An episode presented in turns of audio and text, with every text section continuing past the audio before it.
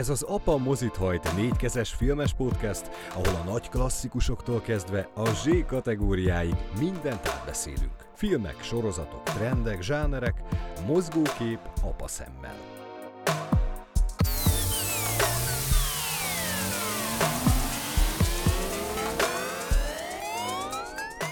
Szervusztok, kedves hallgatók, ez az Apa Mozit hajt négykezes filmes podcast Dinai Bencével. És Sipos Gáborral, sziasztok! Sziasztok! Az elmúlt adás, ugye, mint azt eh, elmondtuk, egy kicsit érdekes volt, kicsit szokatlan volt, egy picit rendhagyó volt, vagy hát mondhatni talán akár külön kiadás is lehetett, hiszen eh, hát eh, ennek a kétfős brigádnak, aki ezt a podcastot viszi, az egyik fele sajnos nem tudott itt lenni, mert egy kicsit lebetegedett, de hál' Istennek ismét itt van Sipi. Volt egy kis hüppögés, egy kis kis szipákolás, de semmi extra. De hát van ilyen az életben, viszont robogott tovább ugye a podcast, minden négy, négy kézből két kézzel. De a pórázt fogtad. Sőt, sőt hat kézzel. Hat sőt, kézzel, hat igen, kézzel. mert, és nagyon jól sikerült egyébként, mert, egy tartalmas mert, beszélgetés Hát nagyon volt. szépen köszönjük.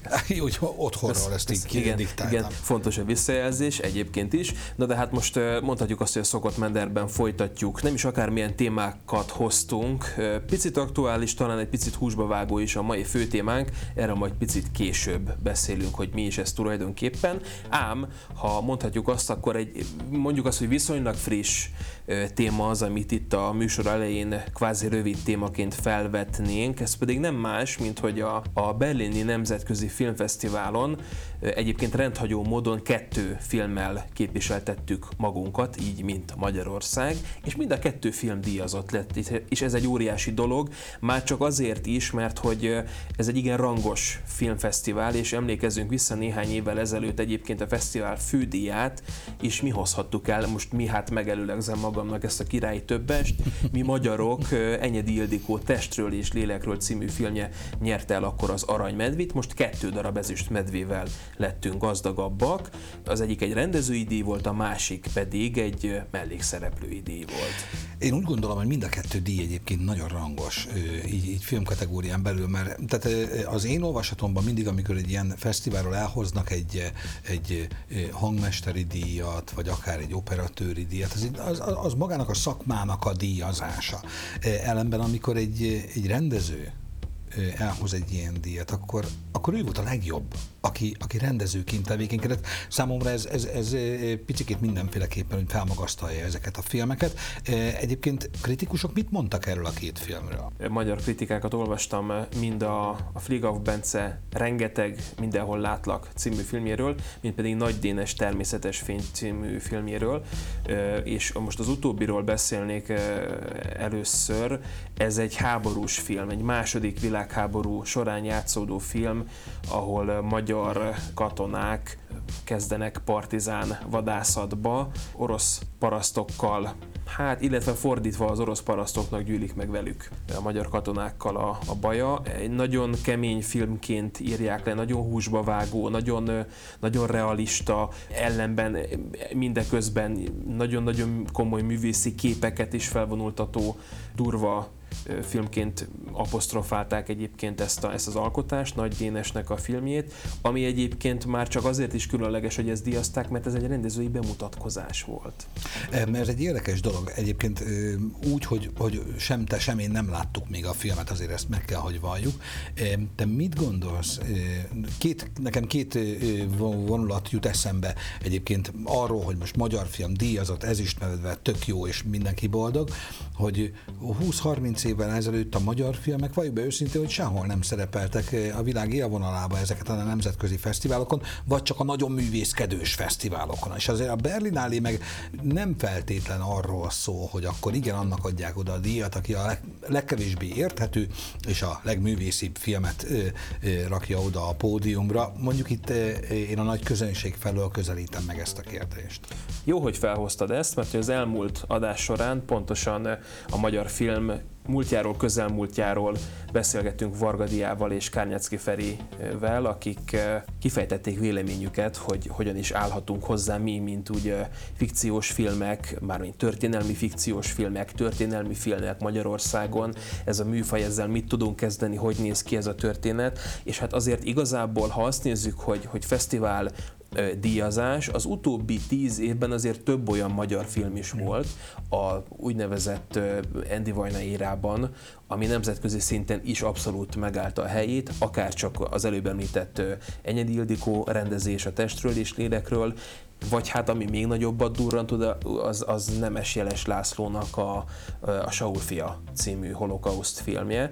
Tehát azért igencsak voltak itt díjazások, és ezekről még csak azt sem lehetne mondani, amit itt a filmvilág szerkesztősége most nagyon komolyan számon kéne rajtunk, hogy hát miért, miért szegezzük mi keresztre ezeket az úgynevezett, vagy sokak által ekként apostrofált köldöknézős, kicsit mélyebb, kicsit vájkálósabb, nem annyira könnyed közönségdarabokat, de hát azért tegyük hozzá, hogy például a, a Szabó Istvánnak a Mephisto című filmje, és a 80-as évekről beszélünk, ami nem 30 év, hanem 40 év, azért az Oscar díjat nyert. És azért az sem az, a, nem könnyű film, abszolút, nem, ez így van. Nem, nem, nem, hogy nem, bocsáss meg, hogy szabad vágok, nem, hogy nem könnyű film leülsz, meghalsz. Tehát kész. Tehát aki, aki a, a nagy tömeget képviseli, mondjuk az én személyemben nem, tehát hidd el nekem, hogy nem. Ez egy nagyon, te fogalmazol így, ez nekem ez a gondolatfoszlány nagyon tetszik, ez a köldök szösz nézegetős. Tehát ez, ez nagyon, az egy mély film, az nem szórakoztató. Legalábbis én úgy gondolom, hogy nem, nem igazából arról szól a történet. Ott gondolatokat közvetít. Én azokat a filmeket kedvelem, ahol, ahol egy picit megmozgatják a fantáziámat. Ad gondolatot, akár egy másfajta életszemléletet, de ne sírjam már a nulladik perctől a 100 19. percig végig a filmet, és aztán pedig fonom a kötelet, és fenem a kés. Szerintem hogy... egyébként most pont azt kéred számon, ami, ami, amiből, várjál, amiből kevés, amiről én magam egyébként magyar film kapcsán én keveset tudok ilyet mondani, hogy úgy, úgy szórakoztat, hogy ez a szórakoztatás ez nem olyan, mint a halálos iramban 8. Tehát, hogy nem, nem, nem egy kikapcsolt alapállapot kell hozzá, amikor azt mondod, hogy mindegy, milyen, beszéltünk erről, hogy emésztetlenül fogadjuk be a dolgokat, tehát hogy, hogy nincsen ilyen fajta feldolgozás, hanem úgy szórakoztat, mint mondjuk egy Nolan film, hogy azért közben igen csak gondolkozol, és a legjobb az például az ő filmjeiben, hogy, hogy közben ott vagy, dolgozod az információt, és miután kijöttél mondjuk a vetítőteremből, akkor emészted. Kevés ilyen magyar filmet tudok én személy szerint mondani, ami mondjuk mind a kettőnek meg tud így felelni. Lehet, hogy ez az én hiányosságom is elnézést, tehát biztos, aki ezt hallgatja, valószínűleg és hozzáértő kapásból tudna mondani ilyen filmeket, én is tudnék kis gondolkozási idő után, de most hirtelen nem jutott ilyen eszembe. De például a Berlinálé nem is erről szól, ha visszakanyarodunk az eredeti témához, azért itt mind a kettő film, hát Flieghoff Bence egyébként sem a könnyű filmjeiről híres, így aztán a rengeteg, legalábbis amit olvastam róla, megint csak nem egy egyszerű film, ellenben, és erről beszéltünk az elmúlt alkalommal Diával és Ferivel, hogy miért van az, hogy picit nehezen dolgozzunk fel magyar történelmi eseményeket fikciós filmben, tehát nem dokumentumfilmben, hanem játékfilmben, amely bár lehet, hogy valós eseményeken alapuló érát vagy történéseket dolgoz fel, de ettől függetlenül egy bizonyos nézőpontból, tehát szükségszerűen fikció lesz belőle egy idő után. Na erről van szó, amikor a, a, a Természetes Fény című filmet is nézzük. Én az előzetest néztem meg, de azt háromszor egymás után, mert annyira szuggesztív, annyira elképesztően, tehát annyira komoly az atmoszférája, hogy én nagyon várom, hogy láthassam ezt a filmet. Tudom, hogy nem lesz egy egyszerű menet, ugyanakkor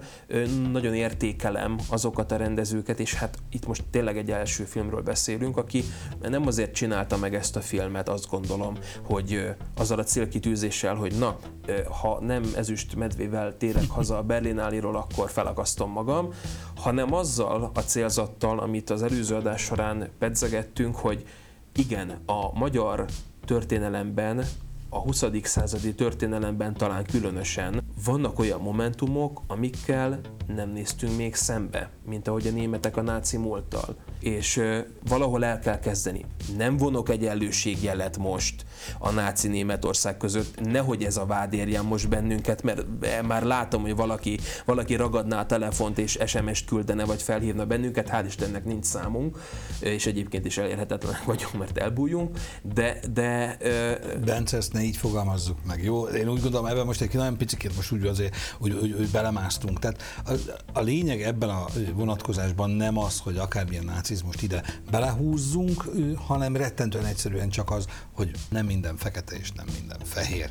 Tehát hát nem akartam ennyire igen leegyszerűsíteni a dolgot, igen, de, de lehet, hogy úgy neked gondolom, van igazad. Én úgy gondolom, hogy tegyük meg ezt jó, mert, mert nem tisztünk ezt így mellé húzni. Na, minden Viszont, esetre, bocs, bocs, igen? bocs, tehát én azt gondolom, hogy, hogy ez a film, ez a nagy dénes film, ez azért ez több, mint egy gesztus. Tehát itt most nem egy öncélú művészieskedésről van szó abszolút. Én azt érzem, hogy ez egy lépés a múltnak a valamilyen feldolgozására. Bence, hogyha te most el akartad nekem adni ezt a filmet, hogy nézzem meg, sikerült. Jó? Van viszont egy másik ezüst medvénk, akiről nem beszélgettünk még, ő pedig nagyon érdekes egyébként, hogy most a Berlinálén mindösszesen két színész díjat adtak át, egyet a legjobb főszereplőnek, és egyet a legjobb mellékszereplőnek. Tehát nem osztogatták csak úgy izé mindenkinek. Egyébként nem is adták át, tehát fizikailag vagy hát júniusban kapják meg, mert most ugye, Jó, de, de, de azért mondjuk úgy, hogy átadták. Jó. És kérlek szépen a legjobb mellékszereplő díját egy magyar művésznő, Kizlinger Lilla nyerte el. Én úgy gondolom, hogy, hogy ez viszont egy különleges történet, mert hogy ő magyar filmszínész, még a legjobb főszerepért, illetve mellékszerepért még nem kapta meg ezt a díjat, ha jól emlékszem nem rémlik, de ha így van, akkor majd pontosítunk ezzel kapcsolatban. Jó ugye, szokásunkhoz híven. Jó szokásunkhoz híven, mert hát igen, ugye jó pap holtig tanul. Igen, tehát ő például ugye rengetegben játszott mellékszerepért, kapta meg az ezüst medve díjat, és én egyébként őt semmiben nem láttam még, tehát, vagy legalábbis nincs tudomásom róla, hogy a színésznőt én láttam volna már valahol valamiben játszani, de ez azt is jelenti, és ezt szerintem, ha összegezzük és egyben lezárjuk most ezt a rövid témát itt a, a két említett film kapcsán, hogy van egy rangos nemzetközi, európai gyökerű, de nemzetközi filmfesztivál, ahova úgy tudunk nevezni nagy magabiztossággal kettő filmet, hogy nem is a díjért, hanem önmagában azért, hogy, hogy mindegy, hogy milyen a mezőny, lehet, hogy nem tudjuk, hogy milyen a mezőny, de nagy magabiztossággal kettő filmet, minimum lehet, hogy többet is tudunk jelölni, és tudunk kiküldeni erre a rangos nemzetközi filmfesztiválra, mert tudjuk azt, hogy nem fogunk szégyent vallani. Nem olyan filmeket küldünk ki, amik, amikre a kutya nem kíváncsi, hanem igenis olyan témákat boncolgatnak, olyan, olyan alakítások vannak benne, olyan, olyan produkcióban készült ez már, mint a stábra gondolok, ahol mindenki a tőle telhető legjobbat, a maximumot tette bele. Nem megúszásról szóltak ezek a filmek, hogy valahogy tartsuk már életben a filmimpart, gyártsunk gyerekek filmet, mindegy, hogy miért, csak készüljön el. Itt nem erről van szó, hanem két rangos, és hát ezek után egy igazolt filmet küldtünk ki. Igen, most közben én rákerestem egyébként, csak hogy mennyire dinamikus egyébként a, a podcast, hogy én most kerestem rá Kizlinger lila személyre. Nincs Wikipédia oldala. Hm. Itt kezdődik a dolog, jó? Pont, pont ezért elő szokott fordulni egy-egy ilyen, hogy előkerülnek róluk infók. Tehát... Most pont a pont.hu-n szemelgetek, mert valójában vele kapcsolatban adatlapot máshol nem nagyon találtam, így hirtelen. Azt mondja, hogy 2021-es film. Rengeteg, mindenhol látlak. Ugye erről beszélgetünk. Színház, egy. Gina, szereplő. Bemutató 2020. szeptember 26. Díjak és jelölések, és ugye itt a Berlinálé szerepel. Tehát, hogy azért itt nem egy 10-15-20 éves múltal rendelkező színésznőről beszélgetünk, hanem, hanem valójában akkor egy friss ő, ő felfedezett, és egy ő, friss, friss színész, akinek valószínű, hogy akkor, akkor olyan tehetsége van, és ráadásul valószínűleg jól is rendezték az ő szerepét, tehát azért itt a szereplő, rendezőn is nagyon sok múlik ezzel kapcsolatban, hogy, hogy megették, megették kilóra egy ezüstmedvére. Na, szóval gratulálunk akkor a, a két filmnek. A két rendezőnek, igen, a két, a rendezőnek két film is. egész stábjának, és, és nagyon remélem, hogy tényleg hamarosan meg tudjuk majd mi is nézni ezeket a filmeket, ha máshol nem, akkor a négy fal között.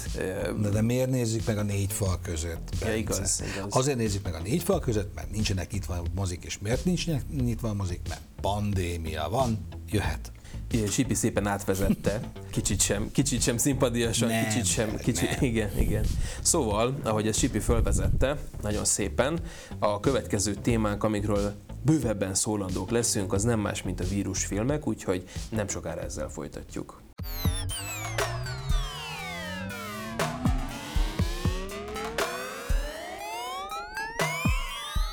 Podcast filmekről és sorozatokról hallgatólagos beleegyezésükkel. Szerusztok, kedves hallgatók! Folytatjuk az APA mozit hajt négykezes filmes podcast ötödik adását. Egy nagyon aktuális, húsba vágó, sajnos sok esetben témáról beszélünk, illetve hát maga a téma, ami nem más, és ezt most elárulom, a vírusfilmek, ez önmagában nem egy új keletű történet, hiszen nem azóta kezdtek el vírusfilmeket gyártani, mióta a koronavírus betette a lábát nemzetközi szinten mindenhová, hanem ez egy régi műfaj, hiszen régi dologról van szó, mindig is velünk voltak sajnos járványok, és valószínűleg ezután is így lesz. Ellenben most nagyon aktuális itt a harmadik hullám kellős közepén, hogy beszélgessünk picit néhány olyan filmről a teljesség igénye nélkül, amelyek nagyon jól megfogták egyes esetekben nagyon fikciós oldalról, elké, tehát ö, fantasztikus oldalról, más esetben viszont nagyon valós oldalról, hogy tulajdonképpen az ember vagy az emberiség hogyan reagál, hogyan áll hozzá. Kétfajta oldalról támadjuk meg eh, ezt a dolgot, az egyik maga a vírusfilm, a másik pedig a vírus okozta eh, problémákat boncogató filmek. Csúnya szóval élve ugye a zombi filmekről beszélhetünk itt ebben a szituációban, például a Walking Dead ide sorolható, bár a sorozat, de én úgy gondolom, hogy mindenféleképpen szót kell ejteni eh, róla. Egy nagyon érdekes dolog egyébként a közvélemény kutatások szerint az elmúlt egy évben, amióta ugye ezek a pandémiás intézkedések, lezárások zajlanak, azóta hihetetlenül megnőtt ezeknek a, a nosztalgia filmeknek a nézettsége. Tehát mondjuk egy ha hozzuk az alap példát, egy 95-ös vírus című filmet, amit én úgy gondolom, hogy szerintem tíz emberből 7-8 biztos, hogy látott, mert már a tévé is annyiszor levetítette, tehát hogy egy bejáratott filmről van szó, hogy, hogy újra nézik az emberek a pandémia alatt. De ez valami önostorozás? Be vagyok zárva négy fal közé a vírus miatt, most jól megnézek egy vírusos filmet? Vagy szerinted ez hogy működik? Hát ugye mikor nézel lavina filmet, ha nem akkor, amikor az Alpokban síjelsz. A, a közelítő vég az azért serkentőleg hat az emberre, és ha mást nem tehet, akkor megnéz valamit, ami a legközelebbi élményt adhatja át ezzel kapcsolatban. Képzeld, életem első repülős útja előtt három napig légi katasztrófás filmeket mutattak a tévében. Mondtam, hogy csak így lehet fölcsicsolni a repülőre, aztán mellé kellemes élmény volt. Az első. Igen. Vissza a vírushoz. Igen, ilyenkor szokták poénosan megjegyezni, hogy kedves utasaink, ne féljenek, repülőgép fent még nem maradt. Ja, az mindig lejön. Az mindig lejön. De így vagy úgy, de hát ugye ez megtörténik. Na most ha ezekről a filmekről beszélünk, hogy meg arról a, arról a tünetről mondhatjuk ezt, talán nem véletlen, hogy tudat alatt ez a kifejezés jött most elő, tünet. Hogyan reagálunk mi és miért nézünk ilyen filmeket? Ugye ezt elmondtuk már, hogy miért készülnek ilyen filmek, hiszen járványok mindig is voltak, mindig is foglalkoztatták az embert, hogy ezek az apró parányi, elképesztő nagy galibát okozni képes élőlények, amelyek, amelyek fertőznek, amelyek ott vannak, és hát ilyen láthatatlan ellenségként azért igencsak nagy pusztítást végeznek, beleeszik magukat a, a és most egy kicsit átvitt értelemben is fogalmazok, a köztudatba oly módon, hogy van egy ilyen általános alapfélelem, hogy oké, okay, de mi van akkor, hogyha lesz egy ilyen járvány, kitör, mit tudunk csinálni. Hát ugye 2020 eleje óta gyakorlatilag az egész világ koronavírus, a koronavírust nyögi, és hát egyre, egyre inkább azt láthatjuk, hogy bonyolódik a helyzet, bár talán most a vakcinákkal változhat ez, de ebben most nem mennék bele bővebben, meg nem is ez a cél. Ellenben, amikor visszanézünk ezekre a filmekre, és azt hiszem, hogy ezt a témát egyébként érintettük is az egyik adás során a, a marsi filmekkel kapcsolatban, hogy mi az a film, amire mondjuk egy tíz év múlva visszanézünk, és azt mondjuk, hogy na ez fogta meg legjobban azt, hogy, hogy milyen is lehet az, amikor az ember majd a Marson lesz, vagy hogyan ezek a kutatások hogyan zajlanak. Én azt érzem, hogy ezeknél a filmeknél, és majd felsorolunk néhányat, akár itt a vírus, a 95-ös vírus, ugye, amit a Wolfgang Petersen rendezett, ugye Dusty Hoffman, Morgan Freeman, ez a film ez attól lesz hiteles, ez attól lesz a mai napig nézhető, illetve attól nézhető most is, mert valami olyat fogott meg, hogyan reagál az ember, hogyan reagálnak a tudósok, mik azok, amiket egyszerűen elkezdenek rutinként csinálni, hogy igen, így és így kell lehatárolni. Tehát elképesztő tudást halmoznak fel egyébként egy ilyen film elkészítésénél is, már amennyiben igénybe veszik valódi szakembereknek a véleményét, de hát itt erről en, van szó. Ennél a filmnél, ha már a 95-ös vírusnál járunk, akkor nagyon komoly virológusoknak a, a szakértelmét és tudását vették igénybe. Tehát abban a, úgy, én úgy emlékszem arra a filmre, hogy, hogy így visszanézve, mert bármilyen meglepő, megnéztem például az egy, elmúlt egy évben ezt a filmet, nem volt olyan kilógó lóláb esete a filmen belül, amire most amúgy is 10 millió virológus országa vagyunk, amire úgy nézel, hogy há ott mekkora baki van, hogy ez ilyen nem lehet egy vírusos környezetben. Persze, ha szakember megnézi, biztos, hogy talál benne. Oké, okay. de hétköznapi hobbi virológusként ugye megnézve nem, nem ló ki a lóláb. Pont nekem, amikor most beszélgetünk erről a filmről, egyetlen egy dolog jutott eszembe egyébként, hogy ahhoz képest, hogy ez a film 95-ös, mennyivel lassabb vágási technikát alkalmaztak akkor, 25 évvel ezelőtt. Tehát egy film jóval lassabbnak tűnik. Nem tűnt annak. Tehát mind a, a színészek, mind a, a, a, a mozgások, a kameramozgások, mind pedig a beállítások olyanok voltak, és mellé nagyon jó a hang, a zene, hogy vitt magával a történet újra és újra. Tehát, eh, tehát, tehát nem volt olyan, hogy akkor jó, akkor most alszok egy kicsit, majd fölébredek, és akkor megy tovább a sztori. Nem, az húzott végig, végig, és pedig 95-ös filmről beszélgetünk. Uh-huh. Hogyha valami jól el van készítve, akkor valóban elmondhatjuk azt, hogy nem fog rajta, legalábbis annyira nem fog rajta az idő. Ellenben, amikor a tavalyi év során hát egy, egyre közelebb ért hozzánk is kézzelfogható módon a vírus és annak mindenfajta hátránya, mert előnye nincs. Steven Soderbergh 2011-ben rendezte, illetve hát akkor került a moziba a Fertőzés című filmje, ami hasonlóan sztár parádéval készült el. Egyébként ugye Matt Damon, Kate Winslet, Jude Law voltak ennek a filmnek a főszereplői, Lawrence Fishburne is játszott benne, a Marion Cotillard, akit, akit még ismerhetünk. Tehát ismert színészek játszottak ebben a filmben, és elképesztő, hogy mennyire látnok ki ez a film. Tehát 2020-at azt, hogy hogyan terjed a vírus, ez a film, ez 2011-ben olyan zsigeri módon mutatta be, nem annyira, tehát más stílusú, mint a vírus ez a film. Abszolút más stílusú. Egy kicsit dokumentaristább is, annyira érdekes volt, ahogyan megmutatta, hogy hogyan terjed. Megfogsz egy kapaszkodót a buszon, a kamera ráközelít, valaki köhög, a tenyerébe, a kamera ráközelít. Tehát egyszerűen kiemel olyan apró dolgokat, nüanszokat, amik annyira, annyira közel hozták ezt az egész történetet, hogy nagyon valóságosnak érezted, annak tükrében meg, hogy éppen a nyakunkon van, és volt egy ilyen vírus a tavalyi évben, én ezt legutóbb akkor néztem meg, ez még inkább ilyen, ilyen zsigeri volt. És ö, utólag, amikor megnézted, mert én, speciál én ezt a filmet nem láttam, amikor, amikor vége volt a filmnek, milyen érzések nyomasztottak, vagy milyen érzések voltak, ne kérdezzek alá, milyen érzések voltak benned? Inkább onnan kezdem, hogy amikor ezt a filmet először láttam, 2011-ben megnéztem, amikor ez kijött, azt mondtam, hogy uh, ez, ez egy nagyon kemény film, de hát akkor közöm nem volt hozzá, meg talán nem sokunknak volt a virológusokon kívül, azért itt is nyilván be voltak vonva olyan szakemberek ebbe a, ebbe a filmbe, akik ellátták a, a rendezőt és az írókat jó tanácsokkal, hogy egyébként ezt hogyan kell elképzelni.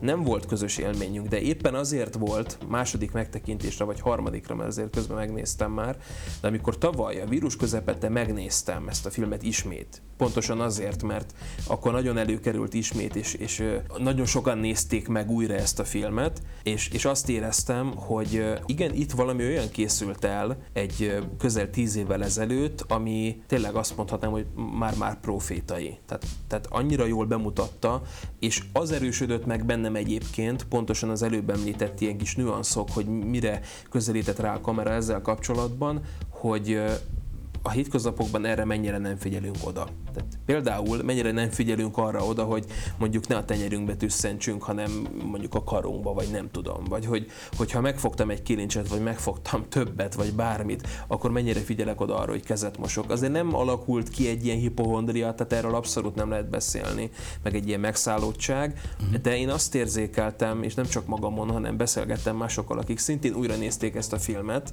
na náluk is ugyanez volt, hogy, hogy bakker, hogy ezekre miért nem figyeltünk oda, vagy miért nem figyelünk annyira oda. Egy picit jobban elmozdulva a science fiction irányába, és itt már jönnek a zombik. Z világháború, 28 nappal később. Ugye ezek, hát nem akarom egy kalap alá vonni őket, de kénytelen vagyok, úgy majdnem egy hívású filmek vírusfilmekről beszélünk, tehát nem mentünk messzire ilyen szempontból, csak a fikciós elemek nagyobbak. Bocsánat, ebben. azt mondom, hogy egy hívású filmek az azt jelenti, hogy egy időben készült filmek, pedig a kettő között van ö, ö, 11 év. Az egyik a, a 28 nappal később 2002-es, az évvilágháború pedig 2013-as.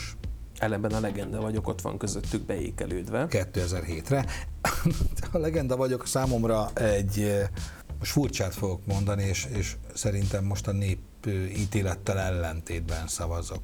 Megnéztem, nem, nem fogott meg. Tehát Will Smithnek ebben a filmben az én részemre nem volt akkora alakítása, hogy elvigye a hátán az egész filmet. Mert itt valójában ugye ő egy személyben van a filmvásznon, ráadásul ő, az én olvasatomban a CGI az kicsit túl volt tolva, hogy finoman fogalmazzak, tehát hogy, hogy, hogy megnéztem, egy popcorn mellett jó volt, pont. Nem mozgatott meg bennem semmit, és hangsúlyozom, szerintem úgy, hogy egyébként kedvelem Will Smithnek a, a színészi játékát, nekem ebbe a filmben úgy, hogy egyedül ő látható valójában majdnem az elejétől az utolsó percig, ugye pici kivétellel, nem, nem, nem súlyozott olyan jól. Itt ennek a filmnek a jelentősége az pont az volt, hogy egy karakter egy karakteren keresztül mutatjuk be azt, hogy mi is történt tulajdonképpen. És az ilyen filmeknél nagyon kell arra vigyázni, hogy kit teszek meg főszereplőnek. Egyébként azt gondolom, hogy Will Smith egy kiváló színész. Igen. Van, van, van kiváló alakítása. Van kevésbé kiváló alakítása Jó. is, de tud. Be lehet vetni komolyabb szerepekre is, meg lehet ő a rossz fiú Martin Lawrence-el, ugye a Bad Boys-ban. Tehát, hogy ő, ő ilyen szempontból egy nagyon eladható uh, színész, de nem is ez a lényeg, hanem az a lényeg, hogy hogy az ő személyes drámája, a családjának a halála, a kutyájának a halála, amit azért, ha egy kutya meghal egy filmben, akkor már mindenki kasszát egyenesít és vasvillával dobálózik, mert a kutya nem halhat, meg kutya és csecsemő nem hal meg. Na itt mégis megtörténik, azért ez egy szívbe markoló dolog volt, de hát sajnos ez csak egy része. És én nekem is az volt ezzel a filmmel kapcsolatban az élményem, hogy nem volt katarzis. Tehát a katarzis, ha az eredeti szóból indulunk ki, ugye azt jelenti, hogy megtisztulás. Tehát a katarzisnak az elérése az azt jelenti, hogy te felülemelkedsz és megtisztulsz. Én ezt ebben a filmben nem éreztem. Pedig nagyon próbálkozott a film, de egyébként nekem sem. Ellenben vírusfilm volt, és hát bemutatott egy ilyen, egyébként adaptáció volt ez a film is, bemutatott egy ilyen Hát lehetséges. Reméljük, hogy nem, ugye ezt mondtad az elején, reméljük, hogy nem lehetséges jövőt. Igen. Kicsit átléptünk, ugye, mert a beékelődött filmről beszélgettünk. Z-világháború. Én olvastam a könyvet. Ugye ajajaj, ez, is, ez, is, ez is egy könyvadaptáció ellenben, és akkor itt most egy picit erről hadd beszéljek. Igen. Baromi érdekes a koncepciója a könyvnek, mert hogy ezt a zombi vírus nevezzük így, tehát vírusról van szó, csak hát azért Z világháború, az, az az ugye a zombi, hogy ez a könyv, ez eh, olyan, mintha egy dokumentarista könyv lenne, dokumentarista regény lenne. Kvázi ilyen napló bejegyzés szerűen épül fel, és a világnak több pontján mutatja be, az első áldozatoknak a megjelenésétől kezdve egészen addig, hogy hogyan fognak össze a nemzetek, hogyan védekeznek. Tehát tudósokon keresztül, újságírón keresztül mutatja be azt, hogy a világ egyáltalán hogyan élte ezt meg. Különböző nézőpontokból. Nagyon érdekes volt ezért ez a könyv. Tehát abszolút izgalmas volt. Ezt nyilván a filmben nem lehet megcsinálni, mert a filmnek kell egy főszereplő. És ezért aztán a filmnek ugye Brad Pitt lett a főszereplője, aki producere is volt ennek a filmnek.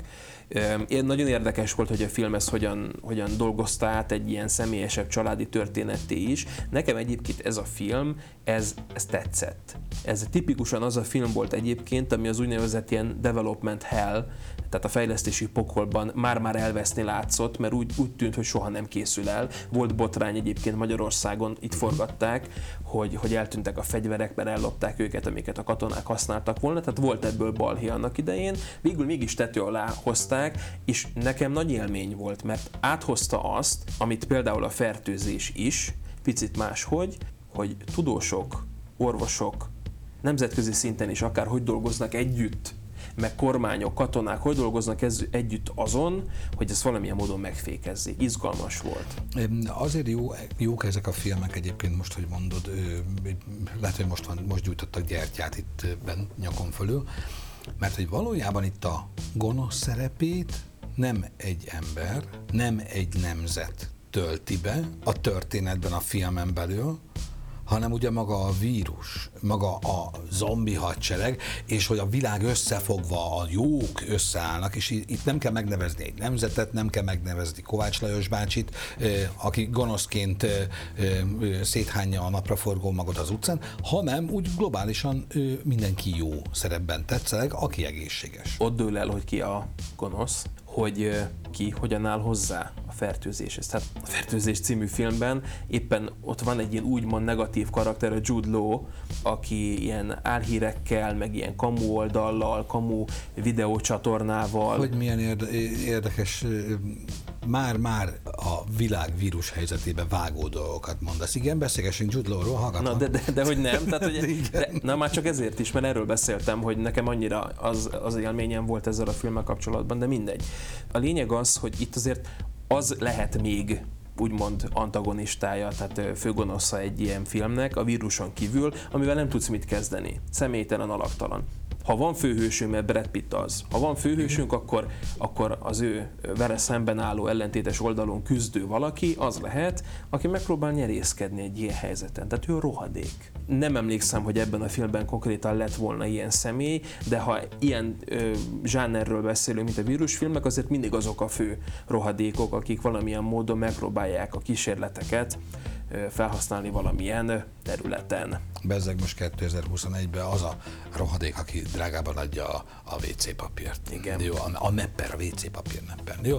Humort félretéve picikét visszatérek a vírusos filmekhez. Én úgy gondolom, hogy kihagyhatatlan a Walking Dead, ami ugye 2010-ben indult, és hát még a mai napig tart, tehát már a 224. évadnál járunk, én valahol elvesztem félúton, megmondom őszintén, nagyon követtem a Walking Dead-et, nagyon szerettem azt a sorozatot, megszólított, néztem sokáig, aztán, és most lehet, hogy kardérre hány majd a sok Walking Dead rajongó, egyszerűen elvesztettem az érdeklődésemet az irányába, mikor már a harmadik, nem a harmadik évadban, hanem már az egymást követő harmadik évadban mindig ugyanaz történik. Mennek, megállnak, letelepednek, mennek, megállnak, letelepednek. Hogy jutnak be, hogy jutnak ki, miért nem jutnak ki, ahogy jutnak be, ahonnan nem tudnak kijutni, de meg kell védeni, ahonnan nem tudnak kijutni, ahova bejutottak, de nem tudják ők se, hogy miért. Tehát amikor már a harmadik évadban, és akkor utána jött a, az az ominózus jelenet, ami egyébként szerintem rajtam kívül még sok-sok millió Walking Dead rajongót vagy Walking Dead nézőt fölháborított, mikor megjelent a, a nagyon csúnya bácsi az a nagyon csúnya. Igen, valahol ott vesztettem el a fonalat egyébként, ott, és az érdeklődésemet is, és, és azóta sem tudott vissza szippantani a sorozat, pedig hát ugye azóta bejött, most nyakunkon van a vírus, tehát hogy, hogy lehet, hogy hónap után a zombik is jönnek. És időközben ugye ennek a sorozatnak két ilyen testvér is, vagy hát Igen. egy legalább elindul, de most jön majd a következő. Nekem nagy bajom van ezzel a sorozattal egyébként. Én az első, év, az első két évadot viszonylagos nagy élvezettel fogyasztottam, uh-huh. tehát főleg az elsőt. Nekem nagyon tetszett az első évad. Ugye Frank Darabontnak a rendezésében vagy sorrenderkedésével, tehát vezetésével készült el ez. Arról a Frank Darabontról beszélünk, aki letett az asztalra egy reményrabjait, letett az asztalra egy halálsoront, Stephen Kingnek az avatott rendezője, ha lehetne így mondani, és aztán ő kikopott ebből a sorozatból, és ez nagyon érzékelhető volt. Tehát én azt gondolom, hogy azt a, azt a formátumot, amit uh, ahogyan ő elképzelte, hogy ezt a képregényt mert hogy képregényről beszélünk, uh-huh. a Robert Kirkman képregény sorozatáról, ezt át lehet ültetni.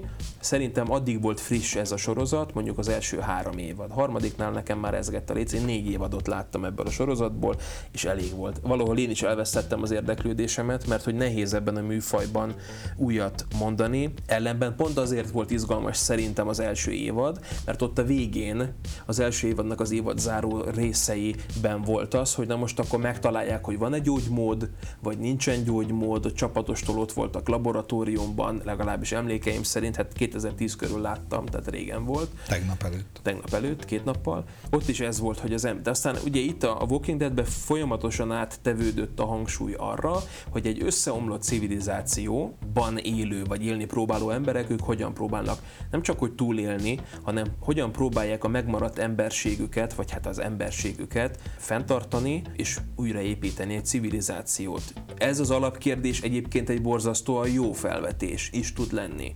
Nem tudom, hogy most hol tart a sorozat, időnként belefutok egy-két nézői véleménybe, értékelésbe, és mintha ők se tudnák már, mint a készítők, hogy tulajdonképpen miért tart még tíz év után is ez a széria. Közel hasonló sorozat, de egy picit más oldalról közelíti meg ezt a kérdést, a The Strain igen, a Core ezt a címet kapta. Szintén regényadaptáció.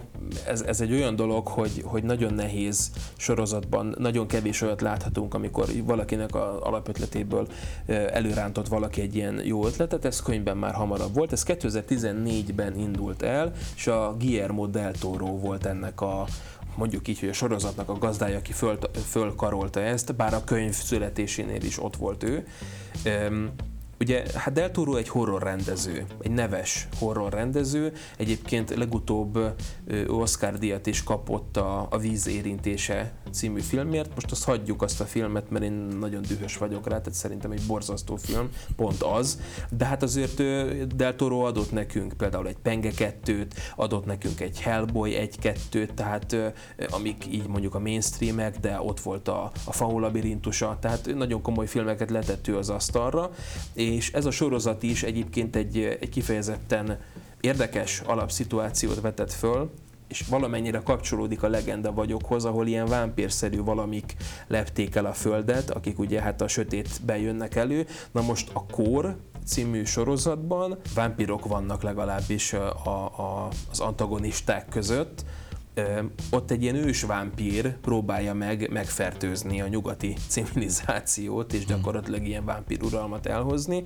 Ugye azért kor, mert ilyen pici kis férgeken keresztül fertőzik meg egymást, fertőzésről van szó vírusfilmek, az emberek is alakul ki, és hát itt egy tudós, a főszereplő, meg a hozzácsapódó emberek, család.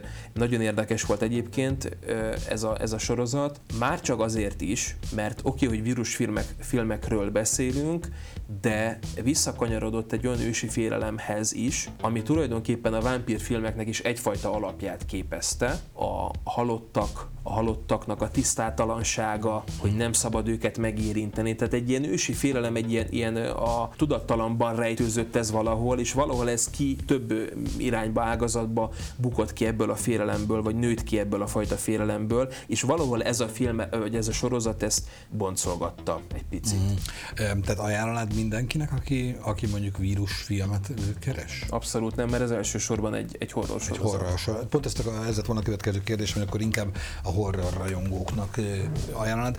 Érdekes egyébként, hogy horrorfilmeket még nem nagyon ajánlottunk, nem nagyon vesézgettünk az elmúlt ő, néhány adás során. Mondjuk én relatíve keveset láttam, még De kevesebb az, amit ajánlani tudnék egyébként, tehát ebből a, ebből a szórásból, nem, nem az én műfajom hmm. egyébként. Jó, akkor ha más nem, akkor a mai adásból kiderült beszélgetésünk folyamán, hogy két Star Wars rajongó, de nem Walking Dead rajongó ül a stúdióban. Na igen, ezt, ezt minimum elmondhatjuk ezt egyébként. Minimum. Ha már, és bocs, ha már szóba került a Star Wars, Igen. és akkor legyen ez szerintem a záró gondolata is nagyjából ennek az adásnak, van ám zombi vírus a Star Warsban is.